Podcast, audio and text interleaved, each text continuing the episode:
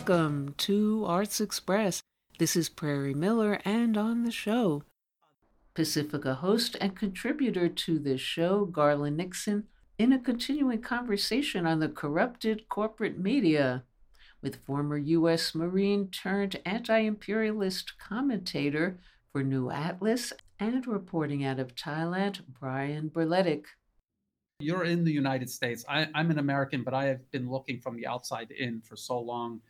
Uh, maybe you could give us some insight into what average American people are, are thinking as they look at this situation unfold in Ukraine. Well, one of the things that's happening in America now is that I think more and more people are waking up. I think uh, America is moving in the right direction when it comes to media. The um, and this is uh, this is very much related to the, to your question.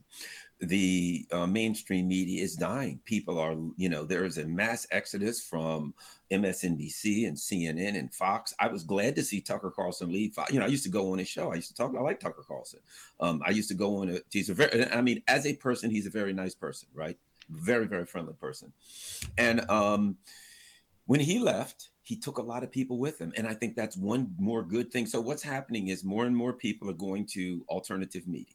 Yeah, you have the people who are diehard Democrats or diehard Republicans, and they're still, which is like 58 or 59% of America, 41 or 42% are independents. They've left these two parties. And I think that the, that same group of people is leaving mainstream media and they're going to alternative media. They're here, they're watching McCurse, they're watching the Gray Zone, they're watching Dore, they're watching people who are trying to just find out what's going on for real and um and and and relay it as best we can. So I think in the US, surprisingly, there's more and more people waking up to reality. The people that are left behind are the people that are still stuck to these two stupid parties. You know, I do a show in LA, and you know, that's Democrat land, you know, uh, blue no matter who land, and the, and when I first started, I mean, when the when the war first started, when the special military operation first started in L.A., my first I would get calls, ah, that you're standing up with the Russian evil Putin people, whatever, right?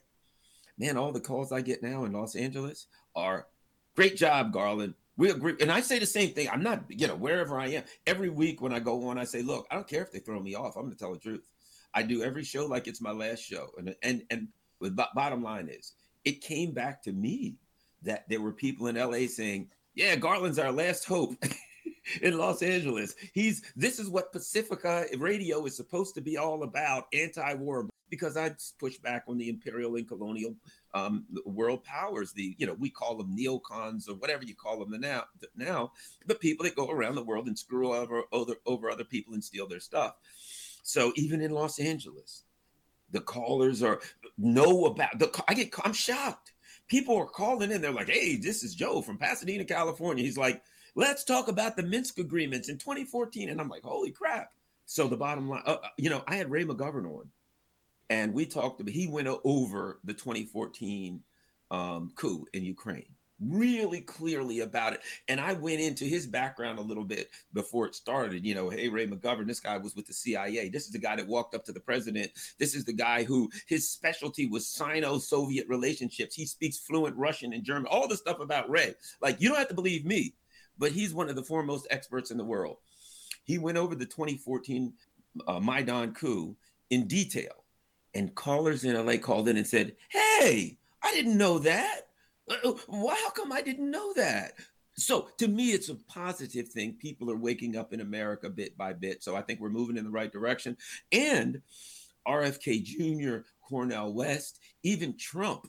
Well, Trump will say some things that I really makes me want to choke him at times. But the bottom line, he says some things that also make you want to stand up and applaud. You know, it's the best of both worlds, the worst of the both worlds, and the best of both worlds with Trump. But bottom line is this: we now have political voices going into the election season who are saying, hey, man, we need to stop all this warmonger crap. Hey, the FBI and the CIA is out of control. I think that the Biden neocons pushed it so far that now the the natural pushback in the United States is happening and I think it's a good thing and I think we're moving in the right direction. I feel good about the direction we're going. It's slowly, but you know, it's like a battleship. You turn the you turn the turn the wheel and you wait, and it starts to come around slowly but surely. But it comes around, and once it starts turning, you ain't gonna stop it. That's a good analogy. And uh, something else that I, I like uh, about your live show that you do, I, I heard you talking many times about, um, I, I, guess just to kind of summarize it, no, no need for political, uh, ideological purism. Some someone might say something you disagree with, but when they say something that you agree with, support them. Come out and, and at least support the idea uh, the thing that they're saying that you agree with, because you're never going to find the perfect candidate. And even if voting these people into the White House, ultimately no one's going to listen to them, they're a figurehead or whatever, the system is going to understand that people, this is what people want. They're catching on. This is what they want. And uh, even if they have to, to do something to address that, you don't fix all your problems. At least it's a step in the right direction. So I, I, I think that's an important message that I've heard many times on your live stream, especially about the upcoming elections. I, I think that it is changing uh, and going in the right direction, but you know we have to we still have to work uh, very hard on all of this. What about what about the Western media right now in the United States? Because I honestly I don't really I, I check like CNN, BBC, just a couple of articles, but on TV what what do you hear when you turn on the TV in the United States, especially now about Ukraine and the the offensive. How is the offensive going according to the the TV? Oh, uh, I think it disappeared. You know, I think it's conspicuously conspicuously absent from the news from the news. Um, and yeah, let's face it. I mean, I'm with you. I can't watch CNN or MSNBC or Fox anymore. Cannot watch it at all. I could watch Tucker Carlson, but the rest of that crap I can't watch. Um, because I mean, when you turn it on, it's nothing but lies and perversions of the truth. It's nothing but a psyop on all of us. And you know, Washington Post, New York Times. There's nothing. You get nothing but the latest um, uh, musings of uh, an unnamed um, uh, intelligence official who, you know, probably wrote the story and emailed it to him from Langley, Virginia. So the reality is, and, and as, as so many people, more and more people can't even watch it anymore. And it's just so obvious that the people there are simply the voice of the ruling elite, the voice of the corporate power, the political parties. So there's really the only, you know, and I'm sure you, you understand this. The only reason I will go to the Washington Post or the New York Times is to find a story to um, say, look at this crap, look what they're saying, or to like they had an article about uh, in the New York Times a few weeks ago. It was about the, the, the Nazi insignias in Ukraine. And it was basically saying the problem is that they're wearing swastikas and and they're wearing this and they're wearing insignias and blah blah blah. Well, that was the perfect uh, uh, opportunity for me to bring that article up and say the issue ain't the uniforms or the patches; it's the ideology that drives them to wear such uniforms and patches. But that also allowed me to expose the New York Times. So more or less, I think these types of media outlets are used very skillfully, I might add, by people like us in the um, alternative media to demonstrate the hypocrisy, to demonstrate the lies. They're actually a valuable tool for us because they're so over the top in their lies and it's out of desperation. You know what I mean? Now they're so desperate. What are they going to do? Everything's falling apart. Um, they in Ukraine. I mean, what are they going to say about the offensive? They literally just like kidnap people off the street from some bar at midnight in Lvov you know, train the guy for like three weeks on something that he should be trained for six months to a year on. And then they say, take this thing, put it in forward, and drive into that minefield. Kidnapping victims in a minefield is not an offensive. It's a kamikaze operation. And so, what are they going to say about the kamikaze operation, really? That is a really good point. And you know, when people do wake up, it's impossible for them to go back to sleep. You can't wake up to the lies on Fox News or CNN or MSNBC and then go back to it and listen to it. It's impossible. So I, I think that is I think that is kind of our role is to get people to wake up.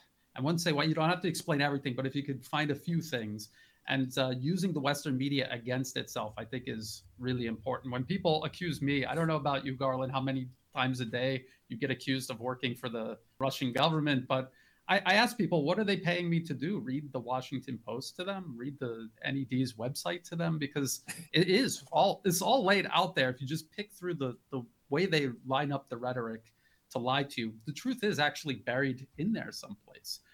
Uh, so the, the so you're saying the offensive is kind of, what are what are Americans focused on? What does it seem they're worried about the most? Just in general, doesn't even have to be geopolitics. Well, it's always the same thing. It's the economy. You know what I mean? When it comes down to the truth about politics, you know, having studied politics for all of these years, the average person wants to whatever. They want to raise their family or live their life or you know whatever. If they're some single guy they want to chase girls or you know go hang out on a friday night and have a couple brewskis and watch the game. People just want to live an enjoyable life and have fun. And when it comes to it down to it i think that's what's that's what it comes down to. I think that the the people in power have to introduce them to these other things. You should be concerned about Iran and Taiwan and democracy and or whatever other kind of amorphous thing they have to introduce to them. You should be, and then they have to they have to introduce them to whatever they're saying, and then tell them why they should be concerned about it. Because in reality, people are looking at their lives. They're looking at their things they can they can see and feel and touch, and their jobs and their future and things of that nature. And coming up next on the show, Graham McTavish talks The Witcher, Men in Kilts, and Penetrating the Mysteries somewhere in Montana, and his theory penetrating the mysteries of the real world, where, quote, there's an age where we're all kind of trapped inside in our minds. The UK actor, best known for his turn as a warrior dwarf in The Hobbit, and a Machiavellian Scottish tribalism, 17th century Highland Scotsman and The Outlander, sheds light on a dark subject in a different kind of war, than invading Hollywood production in Somewhere in Montana. I don't forget. Every moment, every day. God, I miss that woman.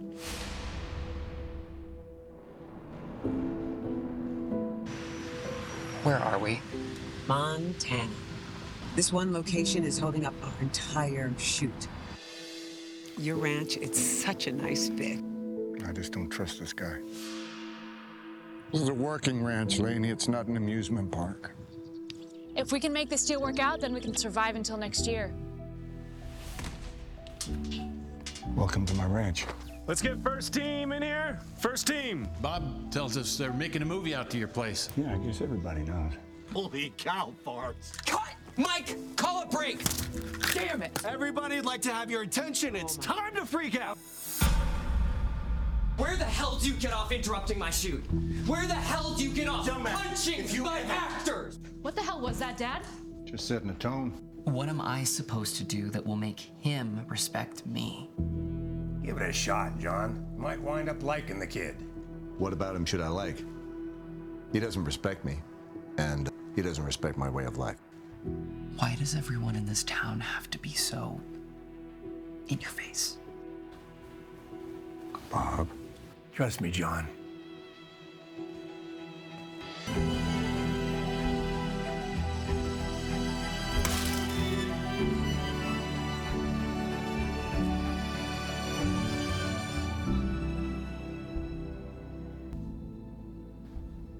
Finish till I do, does it?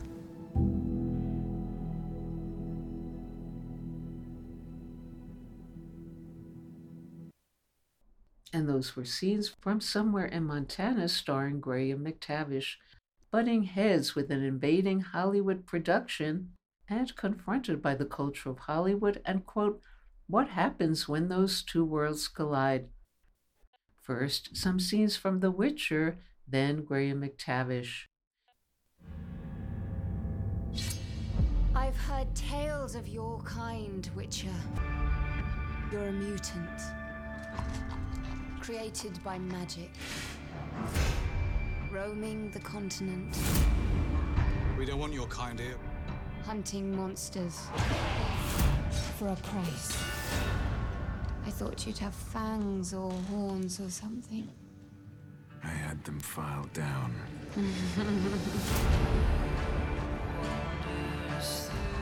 People call you a monster too. Why not kill them?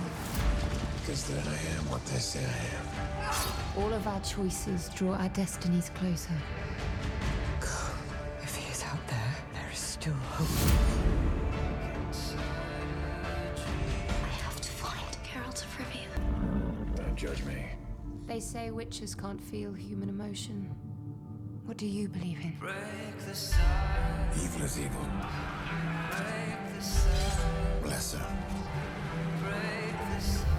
Greater. Middling.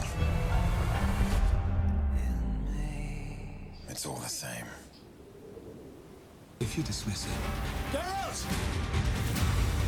you will unleash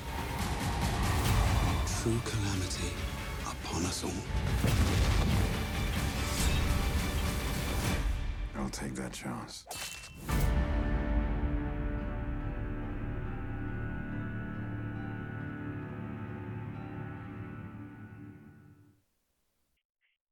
Hello there. How are you? Hello, Graham McTavish, and welcome to our show. Oh, my pleasure to be here. Thank you. Okay. What can you say what season three of The Witcher will be all about? And what can audiences anticipate about what your character will be up to in the new season?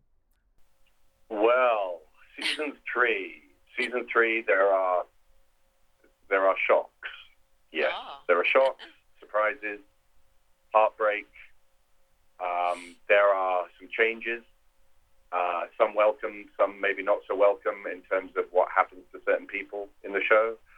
Uh, and it's uh, it's a roller coaster, honestly. Um, my character, uh, a man who has been confident in his belief that he knows exactly what is going on at all times, has to reassess.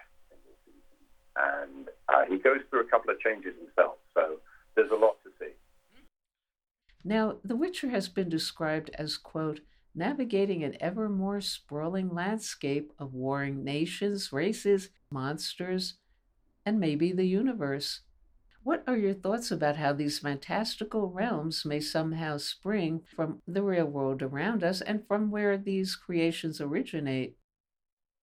Interesting. That's a very interesting question. Um, I mean, I think that fantasy, the fantasy genre generally, whether it's in book form or on TV, film, w- what it does do is that it takes the real world and actually makes it strangely into a safer place, I think. Because what happens in fantasy, and uh, correct me if I'm wrong, I'm pretty sure this is what happens, is that you always are facing great difficulty, great evil, uh, bad things happen, but good always triumphs in the end. And it's, um, it, it's, it's very different from real life in that regard. And so I think one of the appeals of fantasy to a lot of people, and to me included, is that it provides a safe place, a safe world for people to visit, um, knowing that however bad things get in that world, um, you, you know that in the end things will go, go right. And uh, it's, it's very satisfying, fantasy. Um, I mean, it takes you it takes you on all the journeys that all drama takes you on. Uh, but that I think distinguishes it from many other genres. And what can you say about an unusual turn for you in the upcoming Somewhere in Montana, where you play a rancher butting heads with Hollywood, filming a movie on your land? Yeah, yeah, yeah. That I'm really very proud of that. I went to the premiere of that movie last week, and it, it, they've done a they've done a great job. What really drew me to the film was that it it talks about something that we need more of, which, in my opinion, which is uh, mutual respect and tolerance. Um, and that doesn't mean agreement. It doesn't mean let's not have disagreements or let's not have debate, let's not have alternate views and all the rest of it. But I think um, in my character, my character is a, uh, a very typical Montanan rancher, um, you know, and, and he is he is confronted by a world that he isn't really familiar with. The the culture of Hollywood, the culture of you know liberal kind of California coming to his his ranch, and what happens when those two worlds collide. And it's not really what I think a lot of people will expect Um, and it, it really is, I think, very timely as a, as a story. And uh, it's a kind of an old-fashioned film in many ways. It's very gentle. Um, it's very beautiful, and there are some wonderful, wonderful performances in it. And uh, I'm very, very proud. Um, it's going to be they're um, talking about uh, early next year oh. is when it will be out for general release. Um, it's going to be in theaters, and uh, yeah, I will definitely be keeping people posted about that. And I wanted to ask you, what city are you calling from? London. Oh, okay. I'm in London. And in your unimaginably, enormously busy life, what can you say about yet another production you're involved in and why Men in Kilts? Yeah, yeah. We shot that. Yeah, Men in Kilts, the second season of Men in Kilts. We shot that in New Zealand, uh, the beginning of 2022. Um, and we wanted to explore, um, a follow up to the first season, we wanted to explore where Scotland went, where, where, where Scottish influence started to um, take hold. And New Zealand is a very good example. I mean, it's, it helped that I lived there part of the time, uh, but it's got, I think, 20 to 25% of its population are of Scottish descent. Um, and the, the interesting uh, kind of um, meeting between the Highland culture and the Maori culture, the indigenous culture, uh, they recognized in each other something very, very similar. A very, you know, a clan, tribal-like structure, and there was a great deal of intermarrying, and uh, a lot, a lot of influence going back, backwards and forwards. And so we filmed that there, and uh, Sam Heughan, who I did it with, um, my my uh, co-star in, in in Outlander, he he really wanted to put me through um, a series of terrifying ordeals, um, adrenaline ordeals, and he succeeded in doing so. It's frankly a miracle I'm speaking to you now. And when Graham McTavish looks in the mirror, what does he see? what do I see? Oh, I only see faults. You see, yeah, that's what I see. I see. I, I, I look. I look. I sometimes try and yeah, there's because I have a I have a sort of theory that, and maybe this is true of everyone, that there's an age that we're kind of trapped in inside, you know, in our minds. I mean, we're obviously, you know, we develop, we have, you know, we learn things, we experience things, and all the rest of it. You know, some of us have children, some of us get married, etc., etc., etc. But I've always felt that there's a great part of me that's sort of trapped as a 12-year-old boy, and um, and I've I've kind of lived with that 12-year-old boy ever since. But when I look in the mirror, of course, I see a 62-year-old man, and, and it's um, it it's sometimes hard. It's hard. Uh, but I, I do truly believe that we carry this this person within us, and and that person expresses himself or herself through our lives. And uh, you know, I'm lucky enough to do a job where it's okay to access a 12 year old's mind um, in terms of your imagination. But uh, I think a lot of us can relate to it. Thank you, Graham McTavish, for joining us on the show from London. Thank you. Thanks for having me. And The Witcher is in season three, and Men in Kilts is in its second season. And coming up next on Arts Express. If I found this story, someone else will too. I'm not letting another station beat me. I want you to hold off. Two hours. Only if you let me film their capture. Unacceptable. But what I do need you to do right now is to report that all three shooters were killed this morning. I am not in the business of lying to my viewers. Oh. Is that so? I have a job to do. I want you to postpone it. Why should I? Take this card. Hold on to it. What is that? No matter how blessed our lives, how charmed our existence, things still inevitably, irrevocably go wrong. Your mother swindled out of her savings. Your estranged husband runs off with your kids.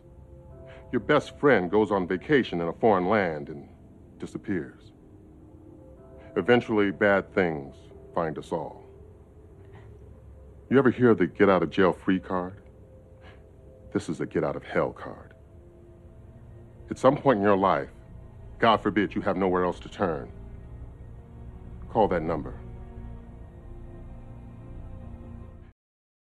Hi, this is Jack Shalom. You just heard a clip from the television series The Unit, which aired about 15 years ago. Well, not my particular cup of tea, it was widely recognized as one of the best written series on television, and that was in no small part due to the fact that playwright and screenwriter David Mamet was the creator of the show. Now, a little while after the series was canceled in its fourth year, despite the uniformly positive notices, a leaked memo from Mamet to the writing staff emerged. In it, he gave some of the best and most succinct writing advice that can be given for writers of a screenplay.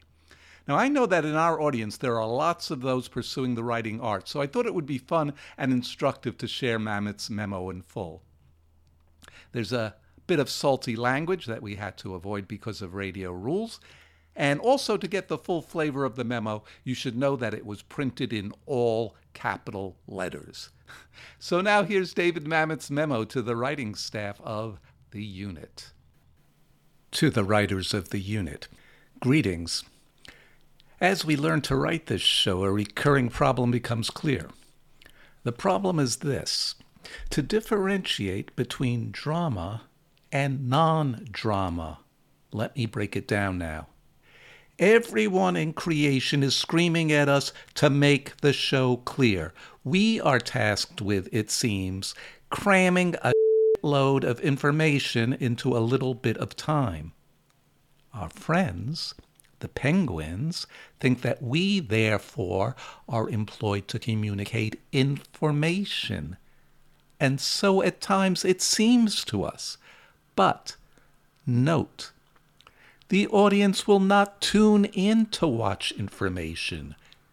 You wouldn't, I wouldn't, no one would or will. The audience will only tune in and stay tuned to watch drama. Question What is drama? Drama, again, is the quest of the hero to overcome those things which prevent him from achieving a specific, acute goal. So we, the writers, must ask ourselves of every scene these three questions. One, who wants what? Two, what happens if they don't get it? Three, why now? The answer to these questions are litmus paper. Apply them, and their answer will tell you if the scene is dramatic or not. If the scene is not dramatically written, it will not be dramatically acted. There is no magic fairy dust which will make a boring, useless, redundant, or merely informative scene dramatic after it leaves your typewriter. You, the writers, are in charge of making sure every scene is dramatic. This means that all the little expositional scenes of two people talking about a third, this bourgeois, and we all tend to write it on the first draft, is less than useless, should it finally, God forbid, get filmed. If the scene bores you when you read it, rest assured it will bore the actors and will then bore the audience, and we're all going to be back in the bread line. Someone has to make the scene dramatic. It is not the actor's job. The actor's job is to be truthful. It is not the director's job. His or her job is to film it straightforwardly and remind the actors to talk fast. It is your job. Every scene must be dramatic. That means the main character must have a simple, straightforward, pressing need which impels him or her to show up in the scene. This need is why they came. It is what the scene is about. Their attempt to get this need met will lead, at the end of the scene, to failure. This is how the scene is over. It, this failure, will then of necessity propel us into the next scene. All these attempts, taken together, will, over the course of the episode, constitute the plot. Any scene, thus, which does not both advance the plot and stand alone, that is, dramatically by itself on its own merits, is either superfluous or incorrectly written. Yes, but yes, but yes, but you say, What about the necessity of writing in all that information? And I respond, Figure it out. Any blankhead with a blue suit can be, and is, taught to say, Make it clearer, and I want to know more about him. When you've made it so clear that even this blue suited penguin is happy, both you and he or she will be out of a job. The job of the dramatist is to make the audience wonder what happens next, not to explain to them what just happened or to suggest to them what happens next. Any blankhead, as above, can write, But Jim, if we don't assassinate the Prime Minister in the next scene, all Europe will be engulfed in flame. We are not getting paid to realize that the audience needs this information to understand the next scene but to figure out how to write the scene before us such that the audience will be interested in what happens next. Yes, but yes, but yes, but yeah, you reiterate. And I respond, figure it out. How does one strike the balance between withholding and vouchsafing information? That is the essential task of the dramatist, and the ability to do that is what separates you from the lesser species in their blue suits. Figure it out. Start every time with this inviolable rule the scene must be dramatic. It must start because the hero has a problem, and it must culminate with the hero finding him or herself either thwarted or educated that another way exists. Look at your log lines. Any log line reading Bob and Sue discuss is not describing a dramatic scene. Please note that our outlines are generally spectacular. The drama flows out between the outline and the first draft think like a filmmaker rather than a functionary, because in truth, you are making the film. What you write, they will shoot. Here are the danger signals. Anytime two characters are talking about a third, the scene is a crock of blank. Anytime any character is saying to another, as you know, that is telling another character what you, the writer, need the audience to know, the scene is a crock of blank. Do not write a crock of blank. Write a ripping three, four, seven minute scene which moves the story along, and you can very soon buy a house in Bel Air and hire someone to live there for you. Remember, you're writing for a visual medium. Most television writing, ours included, sounds like radio. The camera can do the explaining for you. Let it. What are the characters doing literally? What are they handling? What are they reading? What are they watching on television? What are they seeing? If you pretend the characters can't speak and write a silent movie, you will be writing great drama. If you deprive yourself of the crutch of narration, exposition, indeed of speech, you will be forged to work in a new medium, telling the story in pictures, also known as screenwriting. This is a new skill. No one does it naturally. You can train yourselves to do it, but you need to start. I close with the one thought look at the scene and ask yourself is it dramatic? Is it essential? Does it advance the plot? Answer truthfully. If the answer is no, write it again or throw it out. If you've got any questions, call me up. Love, Dave Mamet. Santa Monica, 19th of October, 2005. P.S. It's not your responsibility to know the answers, but it is your and my responsibility to know and to ask the right questions over and over until it becomes second nature. I believe they are listed above. You've been listening to playwright and screenwriter David Mamet's memo to the writers of his television series, The Unit. This is Jack Shalom for Arts Express with host Prairie Miller.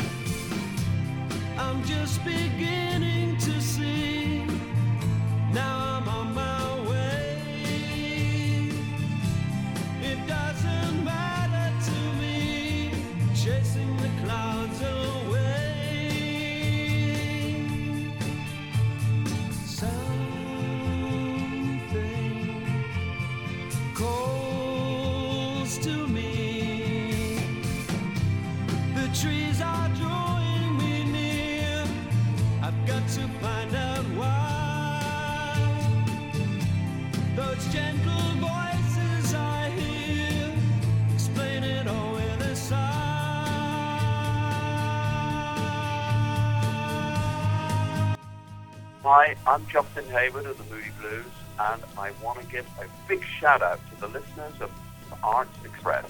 Lots of love. I love Tuesday afternoon.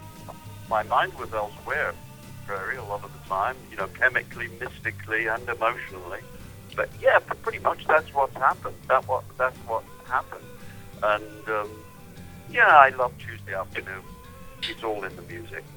But I, I think the best way to influence the world is try and make the world a better place through music. That's my purpose.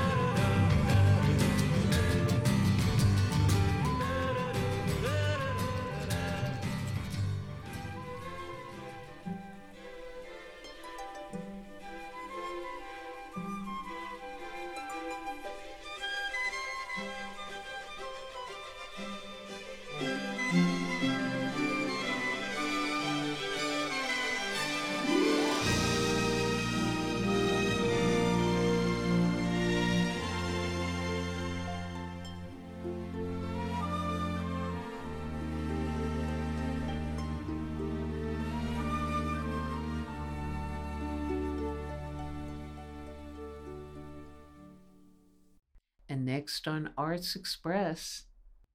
Hello, America. This is Peter Wise from Red, Iowa.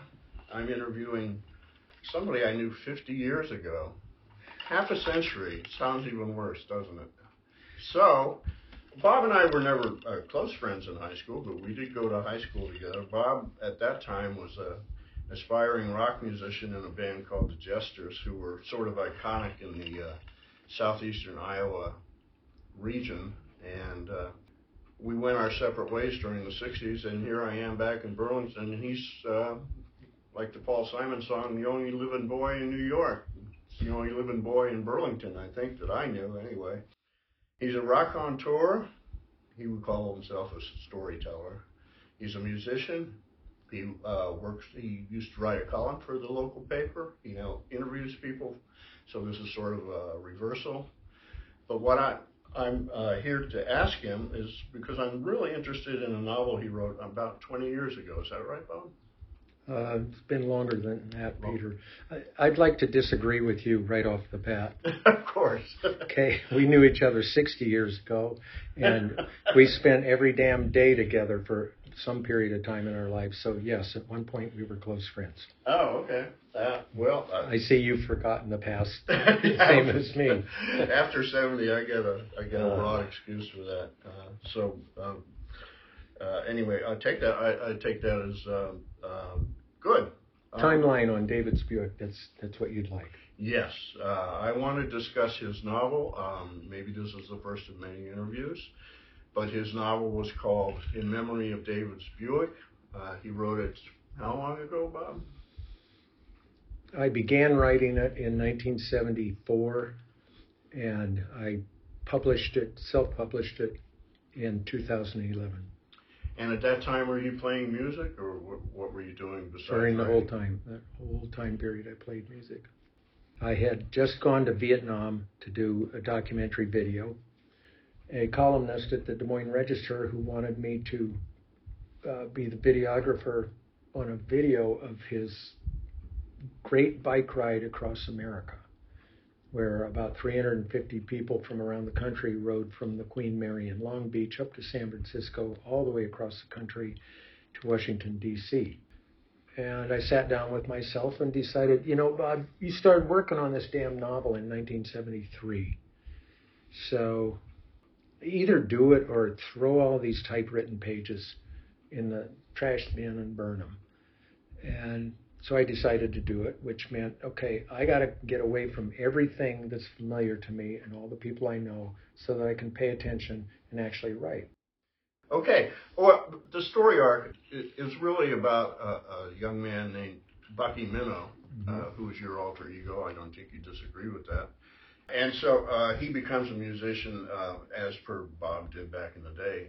And uh, uh, to make a long story short, somebody steals his song, uh, a heartless agent from Chicago, I believe, who's uh, not a very, it's like a Boris person from Boris and Natasha, but much greasier.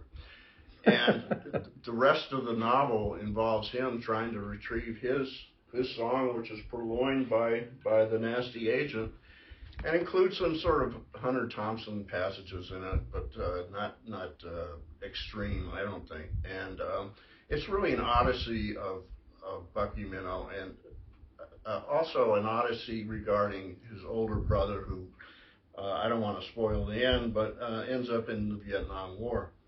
So my first question is, Bob, I know that you never joined, uh, you never performed music because you want to become rich.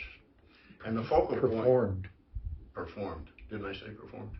I thought you were going to ask me why I'm a draft dodger, which I am. No. No, okay. No, no. I'm trying to keep politics out of this. Oh, okay. they asked me to join the army, and I said I was too busy. Okay. Yeah. Yeah. Um, so my question is, what about this song? And I've heard, I think I've heard the song, uh, which is a wonderful song with a terrific guitar solo by Bob in it. What about this song makes it so important that he travels across America risking his life in order to retrieve it from a uh, broken down country western singer who who the agent had delivered the song to and revived his career. And uh, without getting into too much analysis, does this have something to do with Indian heritage in, in Iowa? The, the song, the folklore, the oral tradition, um, it's more like a theft of a culture to you, a metaphor, or is that going way too deep? The reason there's a lot of Native American history and culture and background and, and focus on this is because I was lucky enough to go spend several weeks on the road with Grace Thorpe, who is Jim Thorpe's daughter. Mm. And the great football player from Notre Dame. Yep. And uh, founded the NFL. Mm. And uh, the Carlisle Indian School is gone, and Carlisle, Pennsylvania is now called Jim Thorpe, Pennsylvania. Jim Thorpe is a huge, huge force in getting white America to wake up and pay attention to the fact that there was somebody living here when we moved in. So, uh, hanging out with Grace and going to the National Congress of American Indians and doing things like that. So, I after that I went off to write this novel, and yeah, yeah, that was definitely going to be a part of it mm-hmm.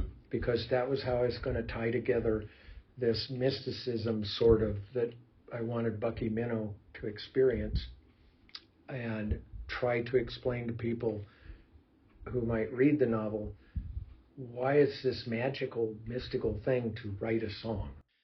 Okay, the Buick itself. What what is the centrality of the Buick because it's in the title? We'd ride around in David's Buick. I was living in uh, Eugene, Oregon, and I would go trout fishing all the time up in the Cascades and think, I want to write write a book about what it's like to write songs for a rock and roll band mm-hmm. you know, grizzled old sage that I was right, at the time. Right, I think right. 22 or whatever. and I, I thought, what do I want to call it? I don't know. You know, it should be riding around in David's car. So I wrote a song called "In Memory of David Buick," and played it in a band and did a recording with it. Found out later someone else recorded it under their name as in memory of David's Cadillac. Aha. Okay. Now we're getting because. I was in a band with this person. But if you're listening, you stole my song. Okay, and that's where this comes from. I when see. I found Oh, out Okay. several years later that he had it's I'm not even going to tell you the name of the band, okay? Because this isn't an accusation; it's just a story. I found out that somebody ripped off my song, Mhm. essentially, and claimed. Apparently, the person that heard it and saw it and saw the record that was made with it said, "No, it says it's written by you and him." I see. and it's called In Memory of David's Cadillac. And can I swear on this show? Not really. Okay. It'll get beat. Well, no, we don't want to do that. Um, I'm sure you can all imagine my thoughts at the moment. And it's just incensed that somebody, that's my song. It's about my friend and my friend's car. Mm. And how could you possibly claim that you wrote that? Mhm. And that's what prompted this. So when uh, Ah, okay. This is a revelation. and the and I wanted to write a book and in part grind this guy up in my gears a little bit and spit him out. But you know, when you get in, you know this, Peter. When you get into the creative process, the door you open to walk through into this world where you're going to create this thing that comes entirely out of a non-physical. You can't touch your mind, but that's where it comes from. It Mhm. comes from Your inspiration. yeah, it comes from nothingness. Mm-hmm. I mean, Ab nihilo. yeah. Yeah. And and once you do that, you have no idea. Anybody, if if there's anybody out there who is wanting to be a creative person and write, paint, sing, act, I don't care what it is. Uh, if you if if you want to be the artist that's inside of you, go have the ideas and then set them free by saying, I'm going to create this and I'm going to put a period at the end of that sentence. And don't try and control everything as you make the journey because, God, I get so tired of saying this, but it's true. It's the journey, not the, Mm-hmm. course, everybody, destination. No, no, I understand that. But um, what we're what we're getting to is you don't want any changes on that book because to you it is a uh, it's a still in a film of the history of American culture. I would say it's you're stopping the camera and you have this still here, and that's the picture you want to be known for. I could rewrite the entire book from today's perspective, where people have Apple Watches and all of that, Mhm. and the basic rhythm and path of the whole thing wouldn't change at all. Okay. Because it's about it's about what people do and how people handle things, and my view of why are we here in the first place, Mhm. and what's the universe all about. Mhm. Okay, and an Apple Watch compared to I got to stop at a payphone and put a quarter in, it doesn't change anything. Yeah. You know, like like have you noticed? I've noticed this that as time goes by, we see fewer and fewer movies that were made prior to about 1990, where the police detective has to pull over and go get in a phone booth and put a quarter in to call headquarters. right. Okay, Right. Right. um, because people today don't understand that. What else? Um, Yeah, I mean, sequel. Are you interested in writing a sequel to? Well, I, I finished off uh, David's Buick uh, definitely so I could do a sequel Oh, okay. Good. because it ends with Bucky Minnow walking along the edge of. Sure, you want to reveal this? It ends with Bucky Minnow's thoughts of, of what he was doing at the time. Okay, and you know, subconsciously, I put my hand over the microphone. That's weird. Um, uh, yeah, a sequel is easy to do, but but this novel that this is the last time I'll ever write a book without somebody giving me money to write upon. You know, so I don't have to go out and do things like uh, review a sale at a grocery store. Mm. You know, Right. but you use that to lead into a question. Well, I mean, um, he's going to say something about Nietzsche now, ladies and gentlemen. No, I'm not. No.